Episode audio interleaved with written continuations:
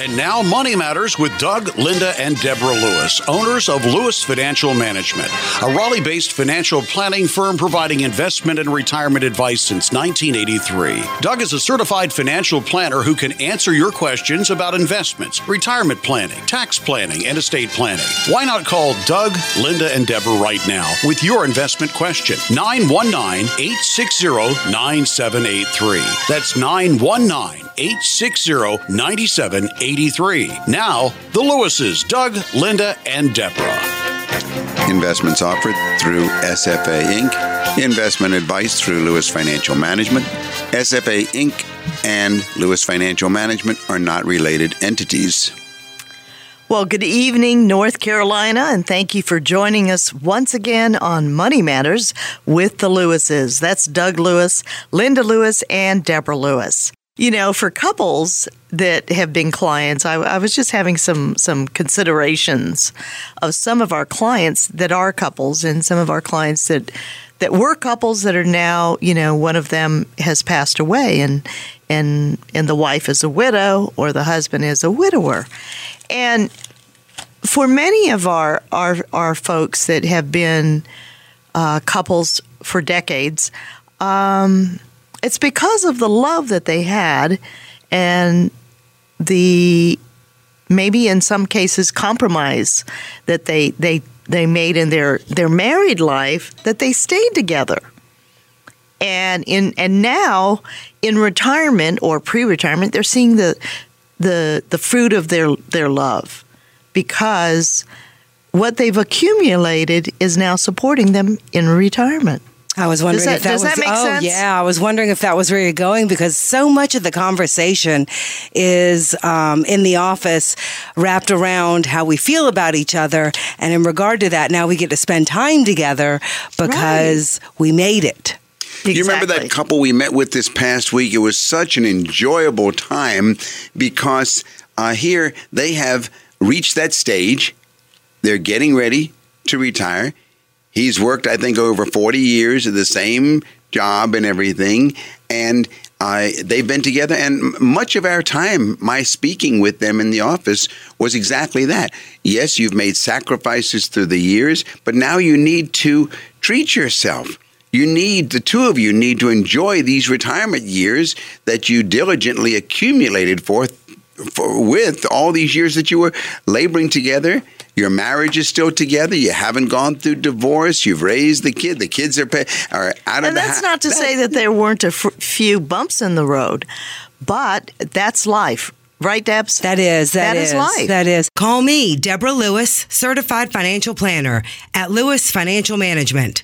919 872 7000. 919 872 7000. There was an article this week uh, about kids, speaking of kids, Linda, that uh, ready or not, your kids own the money. And it was speaking to uh, the point that many parents have set up custodial accounts. And at a set age, usually 18 or 21, I think it's 21 in North Carolina, but young adults get control. This actually was one of the questions that the couple I met with this past week, because a lot of times grandparents like to set up accounts for their grandchildren. And so right away the question comes into into focus when we're doing financial planning. What kind of account? Uh, what kind of account can we use? You know, parents and grandparents have a lot to think about as their children approach adulthood. Will they go to college? Will they graduate? But there's one other thing. How are they going to handle these UGMA or UTMA accounts? And a UGMA, that's a Uniform Gift to Minors account or a Uniform Transfer to Minor account. Uh, under terms of a state's Uniform Gift to Minors Act or Uniform Transfer to Minors Act, a custodian controls these accounts while the child is a minor. But the account, the account itself is considered an irrevocable gift to that child who should get control of all the cash and the investments in that account once he or she reaches a certain age. If it's a UGMA account, it's age, age 18, that's Uniform Gift to Minors account. If it's a UTMA account, that's a Uniform Transfer to Minors account, that's age 21, and depending on the state, but the child receives it as an irrevocable gift. So, Doug, um, Once the child, the, the uh, child does get uh, receive it as an irrevocable gift, and once the child gains control of the money, though he or she may have an entirely different idea of how he should spend it, or even just how it should be invested. That's exactly right. And unfortunately, many a time these accounts have grown to be $100,000, $200,000 or more. And did you really expect that 18 year old or that 21 year old to use that, you know, that $100,000, $200,000 for college when maybe they think they would like to take a trip to Europe? Or maybe they're going to be the next Beatles band and so forth. I mean, you know, these things happen. And so the question comes up, and it did come up last week what's the best way to do it? And not give that huge temptation to the child. If you'd like further information, call us at 919 872 7000 or go to our website, dougandlinda.com. That's dougandlinda.com. Well, we of course we do have UGMA accounts, that's one way, but that has the problem. And then the UTMA accounts that moves the problem a couple years down the road, still too young, in my opinion, and many clients don't really don't want to do it that way. There's another way to do it. And How's that? Well, that's what we did with them.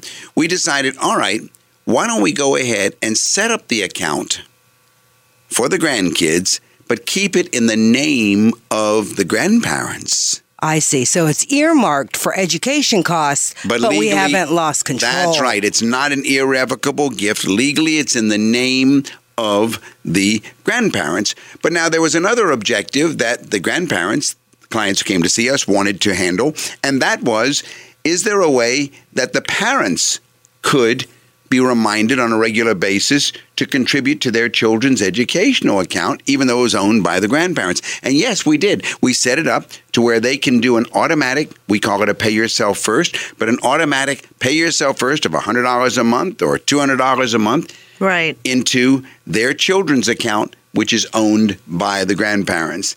And that solves the whole problem. If times change and it gets to be a huge amount and the grandchildren don't uh, look like they are destined to use it the proper way or the way that they or hoped don't it need was. it to go. Don't need it to, to let's let's say there's the other side. They get a huge scholarship, everything's exactly. paid for, and it it instead has been uh, used wisely for the family in other ways. Whether it's the parents or the uh, grandparents keep it for retirement needs. So that was it. That was the issue, and I think uh, it doesn't go away. We find more and more of our clients that are interested in setting up accounts for their grandchildren to go ahead and take care of college needs. You're so, listening to Money Matters with the Lewises on News Radio 680 WPTF. And don't forget to go to our website, dougandlinda.com, dougandlinda.com. You can see a video of us and you can uh, hear radio clips Find out more about how we treat clients in our office, and we also give away a free copy of the book Middle Class Millionaire to those who come to the office for appointments, as the couple last week received their free copy. Then we're going to take a caller right now. Brian, what's your money matter this evening? This is Doug Lewis. Uh, Doug, I'm 27 and I've got an income of $94,000 a year. And I've got, I'm getting mixed uh, comments on how I should invest my money. Uh, I want to, I did, it's just a general question that I have. I'm wanting to build my portfolio as quick as possible, naturally, like everybody. Should I be more risk of a risk, risk taker at my age, or should I try to be very conservative with my money at this point. It's got nothing to do with your age because of your income and your age. It's got more to do with the type of income, by the way, Brian. What what kind of work do you do? I'm a manufacturer's rep. I you know I get a 1099. It's straight commission. All right, so you're on straight commission. Yes, sir. Okay, then you need to be more conservative than a typical guy, let's say, who's 45 years old, making 94,000, working for IBM. Right. because you you're in a feast or famine situation. That's very true. Okay, you married or single? I'm married. You married? Any children? I have three children. Oh, okay. Even tougher. Yeah, right. that's right. Okay, then what you need to do is you need to change hats. All day long, your life is in a very aggressive, fast paced talk. That's very true. All right, that's the way a salesman makes his living. Mm-hmm. On the other hand, you've got to prepare for your wife and your children, and you need to think in terms of a conservative investor. And with a balanced portfolio, you should start in your case, you should have six months living expenses. What are your living expenses right now? Do you have any idea? Uh, yes, I do. It, it takes about $30,000 a year for me to pay my mortgage bill, so on and so forth. All right, so. And that, that's not business expenses, that's living expenses. Right. Okay. So we're talking about 2500 a month, so 6 times 25 means you ought to have about $15,000 first of all set in a, an emergency fund. Right. Now, where should you put that emergency fund? You could be dumb and put it in a savings account. Mm-hmm. Okay? You could be a little smarter and you could put it in a credit union or in a bank in, a bank money market account, getting Right. about a half a percent more. You could get a little smarter and go to a money market account at a credit union, Mm-hmm. or you could go into the money market accounts at the mutual fund family groups Right. And that's where you should keep it. You should keep about fifteen thousand in one of the larger money market, uh, one of the larger mutual fund families that have unlimited check writing and have no commissions or charges to you for that account. I see. Once you've got that set up, then you should go into your liquid investments. Mm-hmm. There, you should have mutual funds. I, Okay. I don't. By the way, do you have any other investments at all? Uh, at this point, I don't. I mean, my income has jumped dramatically, so I'm just now in a position to where I really need to to take a look at, at, at where I need to put my money. This is Deborah Lewis, certified financial planner at Lewis Financial Management. Our number at the office is 919 872 7000. Call me at 919 872 7000. What do you have to start with? How much do you have? At this point, I've put a majority of my money into my house. I mean, uh, it's an equity situation. I have about forty thousand dollars equity in my home. What'd you do that for? I just I built one and rolled it into another one. I felt that would be the safest thing for me to do at this point, uh, without having any professional guidance. That, that's Okay, well that means you're paying high taxes. uh, well, it's in Johnston County. Yeah, it is. No, no, no. I don't mean real estate. I mean income taxes. Well, that's. Uh, Oh, you're going to this year. If your income that's just jumped this That's year, true. I was Yeah. going to say at this point it hasn't been bad, but it will be. yeah, you want the maximum income tax deduction you can get. Of course, you got three kids and your wife and yourself. You got That's five right. exemptions. But I would want some more mortgage interest. But in any case, if you're telling, how much do you have to start your portfolio with? Uh, as far as liquid, Yeah. I have about ten thousand dollars. Okay. Well, you can't do anything just yet. All you can do is start to build your emergency fund. Right. okay? After you get your emergency fund built, one thing I would do, by the way, Brian, I would go ahead and analyze my living expenses closely and institute what we call a pay yourself first plan. Okay. In other words, take those living expenses. If you figure that you're living on thirty thousand a year, mm-hmm. all right, then run a tax analysis or contact me at my office during the week and I'll run a tax analysis for you and we can pull the taxes out and the living expenses and what's left over would be your monthly discretionary income. Correct. We divide that, or we take that monthly discretionary income, and that should be going every month into a mutual fund portfolio. Mm-hmm. And I would go with a family of funds that allows free changing between funds so there are no commission charges once you've gone into the family. Right. Go right in one month at a time and go into a balanced fund. And then once you've got that fund up to about 15,000, then move into a growth fund with the next 15. And I'd keep going up the triangle like that. Okay, Brian, thanks for calling. Thank you, sir. Okie doke. Bye bye. Bye bye now. You're listening to Money Matters with the Lewises. This is Deborah Lewis. Call 919 872 7000 to set an appointment with me regarding your financial situation. Call me at 919 872 7000. Well, there was an interesting article regarding withdrawing money and cutting taxes. Did you see that, Doug? Was that the article in the Wall Street Journal? Yes. Yes. Yeah, investors can save a lot of money on taxes if they're putting money aside in 401k plans and IRAs, but many investors who are in or in or near retirement also can end up paying less in taxes in the long run by carefully timing withdrawals from those saving vehicles. A high balance in an IRA can actually be a, a curse as well as a blessing when it comes to taxes, particularly for older investors. Uh, once account holders reach the age of 70 and a half, they often must withdraw a minimum amount each year determined by their age and account balance. So if frugal investors delay taking money out earlier to let their accounts grow, then those required minimum withdrawals we call them RMDs when you're 70 and a half, they can actually push the client into higher income tax brackets and increase the taxes owed. So, the solution is start taking at least some of the money out in the decade or so before that you turn 70 and a half.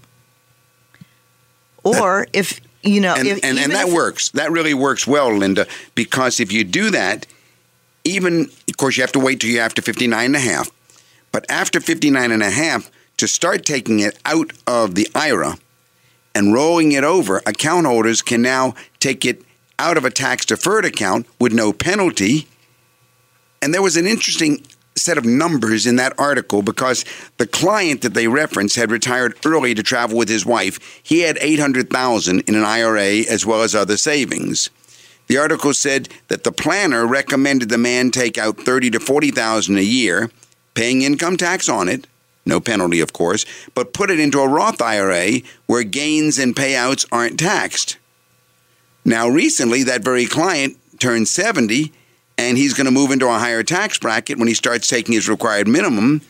But at the same time, he's built up a half million dollars in the Roth Wow. IRA. Wow, And- interesting. And, that doesn't have to come out. The Roth IRA doesn't have to come out. So it's much better to plan ahead, to have flexibility, better control of your taxes. Very course, interesting. It is interesting. Of course, it's very tricky. Calculating whether the strategy is worthwhile, it, it gets tricky there. Investors need to figure out which tax bracket they can end up in if they withdraw money from a tax deferred account. But the difference can vary. Can very Certainly very- be significant. Well, it can huh? be significant. it really can, Linda. So it's definitely worth it to not just go by the old fashioned thought, I'll just leave it there, because when you take it out, you may be thrown into a higher tax bracket. You're listening to Money Matters with Doug, Linda, and Deborah Lewis. Call to make an appointment with Deborah Lewis, certified financial planner of Lewis Financial Management. Call 919 872 7000 or visit our website, dougandlinda.com. And isn't it true uh, with with uh, some of the clients that, that we've met with, and you know there are a lot of folks, maybe to you, some of our listen, listeners, you have adequate income, and maybe you're still working, and you don't need this extra income. But Uncle Sam is saying, "Hey, it's time for you to start taking it out because as you take it out of your IRA, the government's getting taxes, right?" That's right. You have so many questions, and Doug, Linda, and Deborah have the answers. Call Lewis Financial Management at 919 872 7000. That's 919 USA 7000. Of course, we're seeing more and more clients right now who are telling us this is the year. Uh, this is the year either they turned 70 late last year, which means they turned 70 and a half this year, or they know this year they're going to be turning 70, but not 70 and a half until the following year, and they want to know what's the best way to play the game to get the best tax benefit. And I think that's the most important part is working with the certified financial planner allows you to take that 10 years or so ahead of time and say, well, I know what's ahead of me.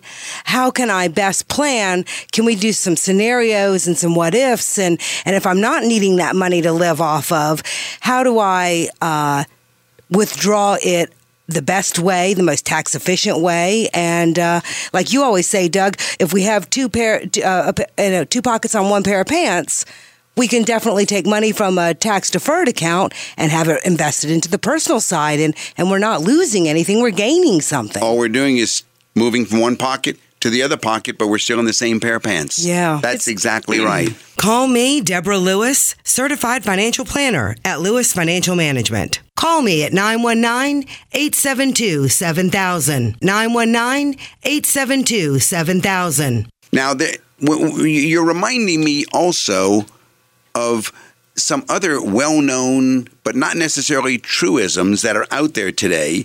And one of the biggest ones is running into a new uh, fallacy. This is the study that typically said, well, the older you get, the less stocks and the more, More bonds, right, right. you know, conventional wisdom says just that.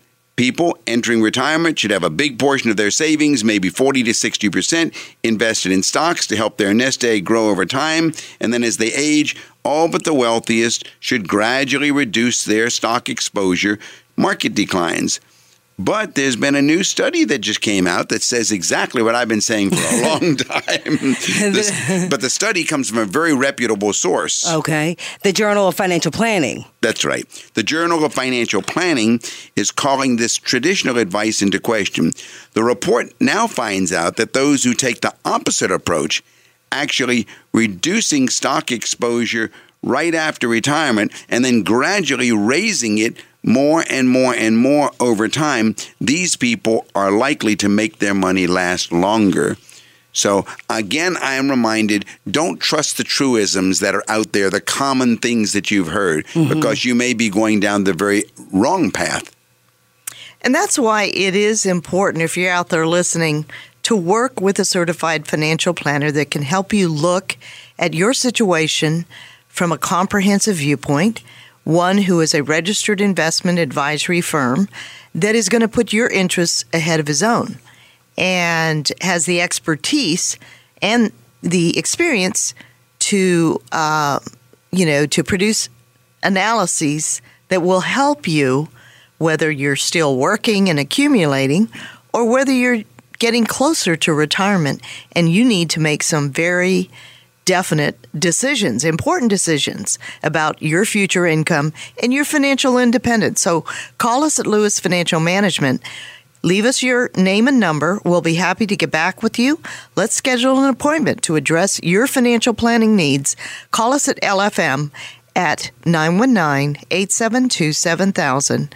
That's 919 USA 7000. Well, you are touching on a very delicate subject, Linda, because this really is uh, getting more and more press now. The matter of who is watching out for you. Money Talks News on MSN News had a very interesting discussion. The writer said several weeks ago during a regular face to face chat about my Roth IRA investment choices I asked my financial advisor if he'd be willing to sign a fiduciary pledge. Article said I'd read a lot about this fiduciary pledge and the fiduciary duty behind them. I knew just enough to be curious about my own advisor's willingness to sign. I even prepared for the part of the conversation by printing out a fairly standard fiduciary pledge and having it ready for him to review and sign. Well, what did it look like, Deborah? Fiduciary pledge. I, the undersigned, and here he left it for the financial advisor's name, pledge to always put the best interest of this guy's, uh, the client's, first, no matter what. As such, I will disclose in writing the following material facts and any conflicts of interest, actual or perceived, that may arise in our business relationship. All commissions, fees, loads, expenses in advance. Client will pay as a result of my advice and recommendations. All commissions, commissions I receive as a result of my advice and recommendations. The maximum fee discount allowed by my firm. The largest fee discount I give to other customers. The fee discount client is receiving any recruitment bonuses or recruitment compensation I have or I will receive from my firm, fees I paid to others for the referral of clients to me, fees I have or will receive for referring clients to any third parties, and any other financial conflicts of interest that could reasonably compromise the impartiality of my advice and recommendations. And of course, the financial advisor is supposed to sign it well, you know what happened according to the article. How did the advisor react when he read this pledge? His reaction was, according to the writer, very disappointing. He stammered through the response. He said he'd never heard of such a thing as a fiduciary pledge. He said he'd think about it. And a few days later, he called back to inform the writer that he would be unable to sign.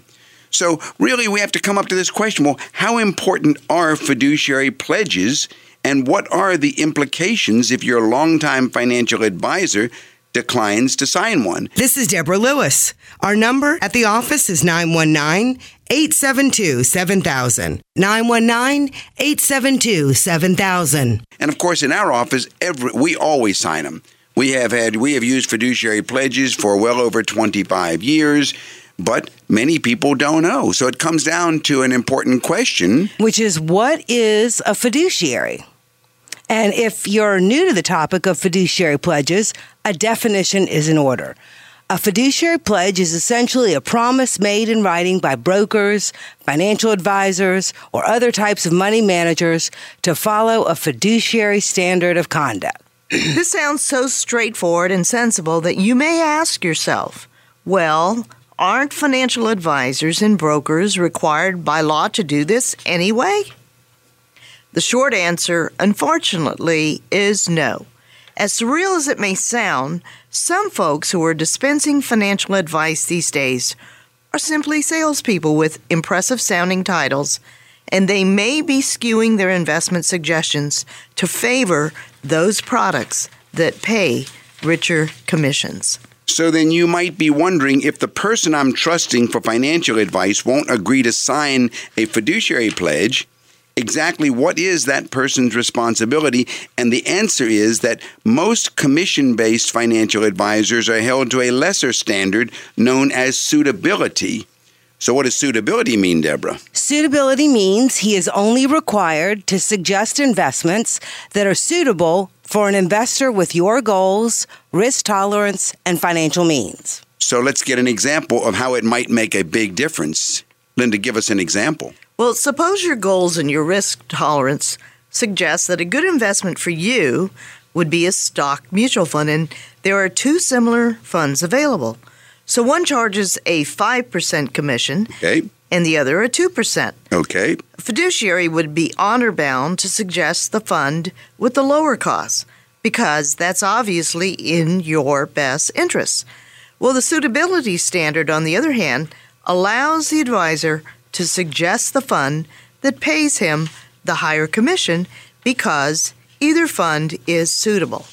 So, really, what do you do if you find yourself in the uncomfortable position of having a trusted, long-time financial advisor you've been dealing with who declines or refuses to sign a fiduciary pledge? Personally, I'd only work with such an advisor until I found a different one whose firm didn't mind explicitly guaranteeing that they will put the customers' interest ahead of their own and sign a fiduciary pledge. You know, consumers have to begin to demand that all investment professionals who dispense advice be held to this fiduciary standard of conduct, and those who are unwilling or unable should understandably be called out. What an interesting article. Isn't that something? Very straightforward. We're going to hear more and more about this. The matter of the fiduciary standard uh, it has been glossed over for years, but at last it's coming to the forefront. And I think the public needs to know the difference between suitability standard and fiduciary standard, and their person that they deal with should be willing to sign such a pledge. You know, it's very interesting. Over the years, I know that there have been uh, some prospective clients and clients that, um, you know, when they came to us, everything wasn't disclosed. Maybe they bought an annuity or some other vehicle. And it is important that everything be disclosed. Wouldn't you agree, Doug? Absolutely. It's the, it's the investor's right. You have a right not, and it shouldn't even be thought of. You have a right to know everything because it's your money. If you hear something tonight that sounds like your situation, call us. Set up an appointment. We can help you. 919 872 7000. 919 872 7000. Another interesting topic has to do with nest eggs, Social Security, and Roth conversions. Say someone has a tax deferred account, a non Roth. Okay. With a contribution value, meaning that's what they contributed, of about 200,000 and a current value of 600,000. What if the entire 600,000 was placed in a federal and state tax-free municipal bond for 1 year and then withdrawn? Would there be taxes on the $400,000 gain even though it is withdrawn from a tax-free investment? you would not you would not uh, imagine how many people ask me the same question can I go ahead and put my investments in my IRA in something tax free, such as a municipal bond, Uh-huh. and then when I withdraw it out, not have to pay tax? Sorry, it isn't possible to escape taxation on withdrawals from an IRA by temporarily investing the money in tax free munis. It doesn't matter what's going on inside the IRA, whatever comes out of the IRA, Deborah, is going to be taxable. End of story. Yes, yes. So an IRA is like a tax deferred vehicle, but eventually, when money flows out as income, what's going to happen? You're going to pay tax. Now, there were a lot of other questions that came into the different mailboxes that I saw over the last couple of weeks. Uh, Kiplinger had a couple of interesting questions. And this one was in regard to uh, required distribution from my late husband's IRA. My husband died earlier this year. I plan to roll his IRA into my IRA. I am 68 years old, so I'm not required to take a minimum distribution yet, but my husband already started his. Does that mean I have to take distribution, distributions every year after I roll his account into mine? And the answer there is no. No, you can roll you can roll the balance into your IRA and you'll not have to take another distribution until you turn 70 and a half and then the required minimum distribution is going to be based on your own life expectancy, not your husband's. You're listening to Money Matters with Doug and Linda Lewis and Deborah Lewis on News Radio 680 WPTF. And if you have finally made a decision that you need some financial planning advice, call us at Lewis Financial Management during the week at 919 872 7000. We'll be happy to schedule an appointment for you and let's stop procrastinating. Let's plan for your future. Call us again at Lewis Financial Management, 919 872 7000. Now, how about calculating IRA and 401k distributions separately? This person said they had turned 70 and a half this year.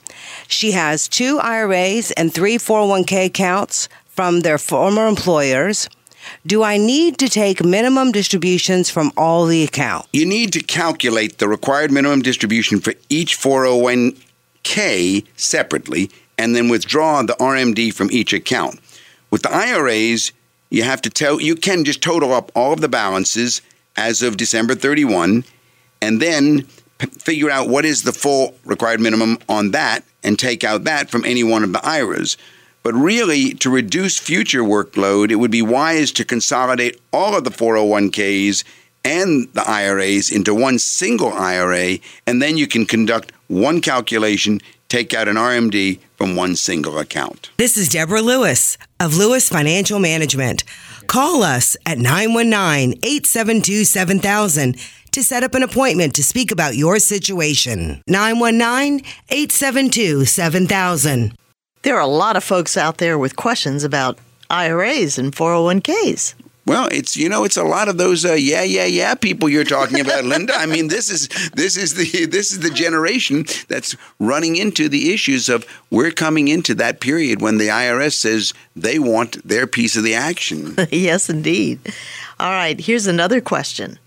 Um, a, a woman who is a widow inherited inherited her husband's IRA last year when he died at the age of 67. So the wife is 64 and she's wondering is she required to take a minimum distribution? No, not if she leaves the IRA with his name on it and with her named as the beneficiary, then she'll have to take a required minimum distribution in the year that he would have turned 70 and a half, and the RMD will be based on your or her life expectancy. If she rolled it into her own IRA, then she can wait until she turns 70 and a half before taking a distribution. The RMD, the required distribution, and all future years is going to be based on her life expectancy. Now, this is a, an interesting situation. And this is, well, you know, I'm just thinking that this is a situation where it would behoove her to work with a certified financial planner. Absolutely. Absolutely. The beneficiary IRA, which is described in one situation, versus the rollover to the spouse is another one. Uh, you can really uh, get a lot of mileage or hurt yourself a lot if you don't work with someone who understands all of the rules. Exactly, because, you know, some folks at 64, they're professionals in the field and they have high income. Others are just homemakers and maybe they, you know, stayed home with the children and didn't really have a career, but still, you know, in retirement, you want to plan for the fun things that you want to do, whether it's traveling or spending time with the grandkids or gifting to your children.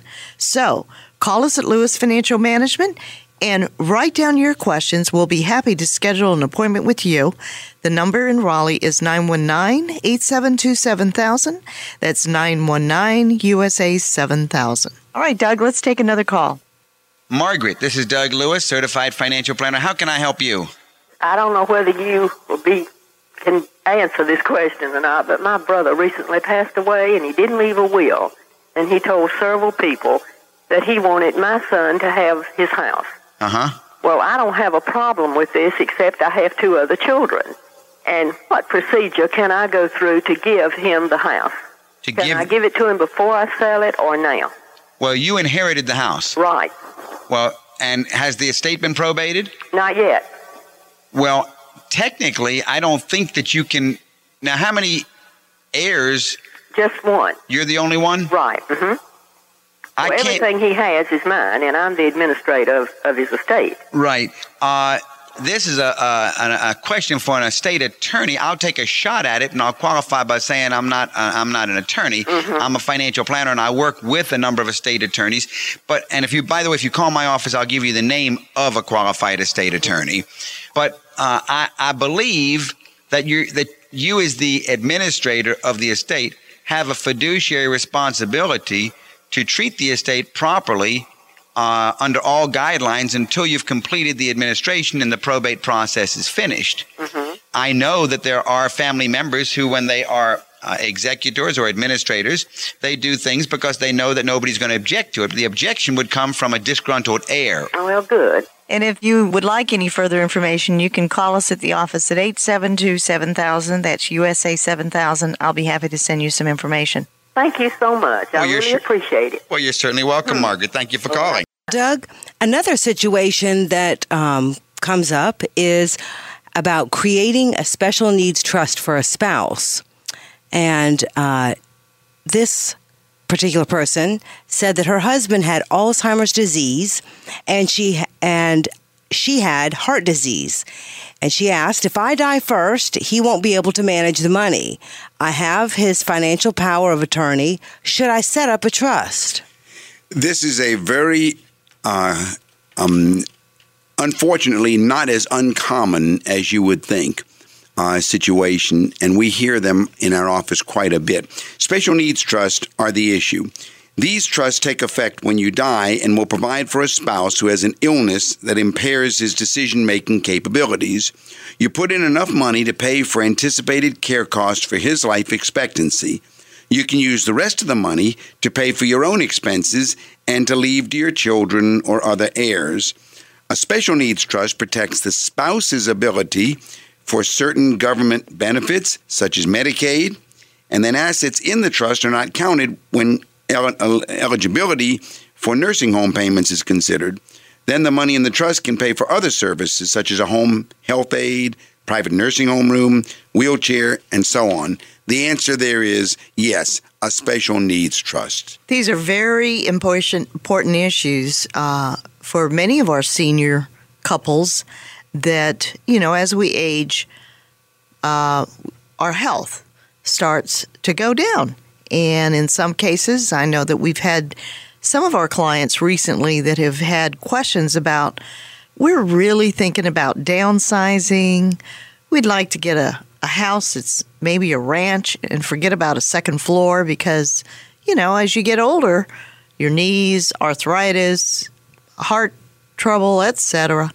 And so it is important whether and if you're listening tonight on the air, um, maybe you're the, the child of aging parents and you have questions and maybe you're wondering should you have that conversation with mom and dad and if you have had any thoughts write down the kinds of questions that you you know sometimes you just need to have a little script because sometimes uh, you know, What kind of things you want to get answered when you go in to meet with a financial planner? And what kinds of questions do you have about your situation? Oh, yes. And um, if you're the child, sometimes you're ashamed to ask mom and dad because they haven't volunteered the information, right? Mm-hmm. Remember, D- D- uh, Doug, when you were before your dad passed away? It took a while. It, took, a while. It took a while before Dad would totally open up, even though it was my profession. But he was so happy once he did open up because basically There's the comfort. Yeah, there's the comfort that it's under control. And then even he, he commissioned me to go ahead and make sure I took care of mom after he passed away. And, and with mom, there's the same thing. So, yeah, this type of, uh, of, of second generation type of planning is crucial because things do occur and people get weaker and all these needs surface. Call me, Deborah Lewis, certified financial planner of Lewis Financial Management. 919-872-7000. 919-872-7000. Well, Doug, uh, let's take Nancy's call. Hi, Nancy. This is Doug Lewis, certified financial planner. How can I help you? Hi, thank you for taking my call. All right. Um, I won't bore you with all the gory details, but my husband and I kind of got started late um, in our financial planning um, just by just some some um, some things that happened. But anyway, um, what I want to ask you is, we have two homes. We have one a vacation home, and then just our primary residence. And I wonder how smart is that to let real estate be part of your financial planning for the long term? Like Well- we're thinking that, you know, if we had to later in life, we could sell one of the homes and we would have that money and maybe it would appreciate through the years. Boo. Bad Does move. that that doesn't make sense? Bad move. Okay. Um, let's let's get a little closer though into some numbers. For some people, it's fine, but my knee jerk reaction is boo. Bad move. Okay. Uh, let's take a look at some numbers. How how old are you? I'm 40. Forty years old. How old's your husband? He's 44. Husband's forty four, and wife is forty. Uh, any children at home? Yes. How would how? Two teenagers, 13 and 16. right, two teenagers. Income of the husband? Uh, about 45. 45. Income of the wife? About 35. 35, 70, 80,000 combined income. Investment portfolio, what does it look like on the non-retirement investments? It's pretty low. We have about 5000 in stocks and bonds. And we only have 500 in savings. Okay. So And basically, reason- okay, so basically no investment portfolio. What about on the retirement side? Um, I have uh, retirement at work, and I think it's maybe like maybe 46, something like that. And husband's retirement plan? He has nothing. No retirement plan. Mm-hmm. Okay. Um, let's go over to the residence. How much is the residence worth? Um, each one is worth about 120. 120,000. One of them we just bought. Okay. So And uh, what's the equity in the vacation home? it's 20,000. All right, twenty thousand equity. So you had twenty thousand dollars to invest uh, somewhere, and you put it in the vacation home. Right. Okay. Well, uh, you're right. Um, when you began by telling me you, you know, it's not a real pretty picture. Uh, it's really an accident waiting to happen, and it scares me looking at a situation like this. Uh, bottom line is, you've got an eighty thousand dollar income. You certainly can't afford to maintain two mortgages, and you shouldn't maintain two mortgages, and there's no reason to. Uh, real estate uh, certainly should not be part of your investment portfolio by any means. Uh, and basically, you have uh, uh, you should be focusing on accumulation as rapidly as possible under the means of what we call a pay yourself first plan. What are your living expenses, Nancy? Uh, about what we make. You're spending eighty thousand a year? Yeah, because we have two homes, and the problem is, No, forget. Okay, now what's the mortgage on the second home? um, it's about a thousand a month. Thousand a month. So what you're telling me is that if you didn't have that vacation home, you could invest a thousand a month plus have twenty thousand as a starter kit. Right. Well, that's what you should do. But the problem is, we have a feeling that if we sold the home, we would lose our shirt. Tough. That's why I'm thinking Nope. that we should hang on to it. Wrong. Okay. Wrong move. Wrong move. You see, you have a hundred and twenty thousand dollar uh, thing that you've got there, but you've got an eighty thousand dollar. No, you've got a hundred thousand dollar debt. Right. Well, if all it means is when you say lose your shirt, you might lose your twenty thousand. Right. but Yeah. you're not going to lose. But but I don't like you sitting there with virtually nothing in savings. Your husband having a zero retirement plan. You having barely nothing in your retirement plan. Two teenagers at home, and uh, you are saying that I could be investing at a thousand a month into mutual funds, but uh, I'd rather have an IOU of a hundred thousand dollars. Yeah, well, we wouldn't rather have it. We just have a feeling that it might be hard to get rid of. Well, I'd get rid of it anyway. Call me, Deborah Lewis, certified financial planner at Lewis Financial Management. 919 872 7000. 919 872 7000. Okay. I'd get I'd get out of it, and I'd ju- just the same thing as if you bought it bought yourself a, a stock, and it was down twenty thousand, and you lost. Well, you lost and go on. Right, so But just you- cut but- our losses. Yeah, uh, yeah. I, I definitely would try and get yourself into. You've got to be accumulating. You see, you have what you must reach is a point where you have an accumulated portfolio of investments equal the income from which is equal to your lifestyle. So if you're spending, uh, let me see, I wonder what your expenses are without the taxes and without the the um the one mortgage. Let's say that maybe you're spending about sixty thousand a year. Okay, well that means you need roughly, uh, say seven hundred thousand in an investment portfolio Okay. because that could produce the 60,000 a year income which would give you the security that you're after Okay. and the only way you're going to get it is and the good thing is you're only 40 years old Mm-hmm. you do have 20 years compounding in front of you of course the, the risky thing is also that somebody could lose their job Right. and so you know I, I my advice would be you know down and dirty get, put it up for sale get rid of it immediately Yeah. and uh, if you come out having lost your twenty thousand, uh, okay, you lost your twenty thousand. At least you can invest a thousand a month for the next twenty years, Right. uh, and that would be a large, large number, by the way. Well, you know, just to kind of, I guess, paint a better picture, our strategy was we thought, okay, we'll buy this house. It'll be paid for in 15 years because we have a 15 year mortgage. And this will be our, what's this where we'll, we'll, we'll retire there. But you know what? It's going to be too much house for us and too much yard. And it's like, we. Besides, what good does it do to retire and have a house paid for and have no food in the refrigerator in the kitchen? I know. You can't eat that house. Yeah. Financial security isn't the home. Financial security is the uh, the the income stream that supports the lifestyle. So many people have that confusion. They think if they're going to have that big house with brick and mortar paid for, Right. but that's not financial security. Right. Okay. Well, thank you. That's You're kind of sure what we've been thinking, and you've confirmed that for us. Good for you, Nancy. Thank you. Okay. and good if luck I, there. Nancy, if I can send you any uh, information that we have, I'll be happy to do so if you'll just call me at the office. Okay, and what's that number? And that number in Raleigh is 872 7000. It's USA 7000. Thank you very much. All right, and I'd like care. to hear the day you get the house sold. You call me on the air and let me know you did it. All right. Thank you. Thanks, Good Nancy. luck. Bye-bye. Thanks. That was a great call. Well, Doug, I have a question for you. What is a stretch IRA?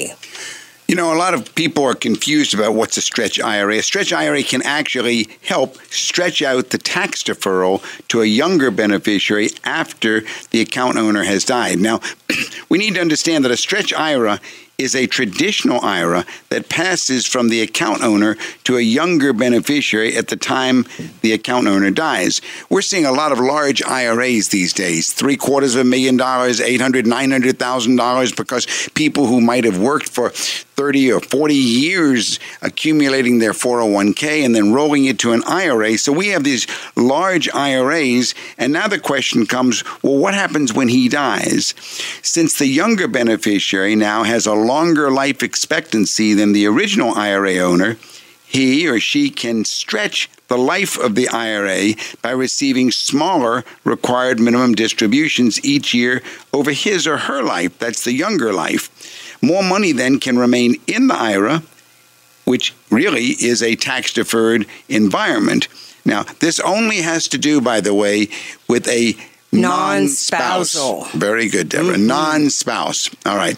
But if it's like saying uh, we're leaving it to a child or the first uh, spouse has already died. Now, creating a stretch IRA has no effect on the account owner's RMD requirements, which continue to be based on his or her life expectancy. So once you're over 70 and a half, we know that you have to have a required minimum distribution, which we call an RMD.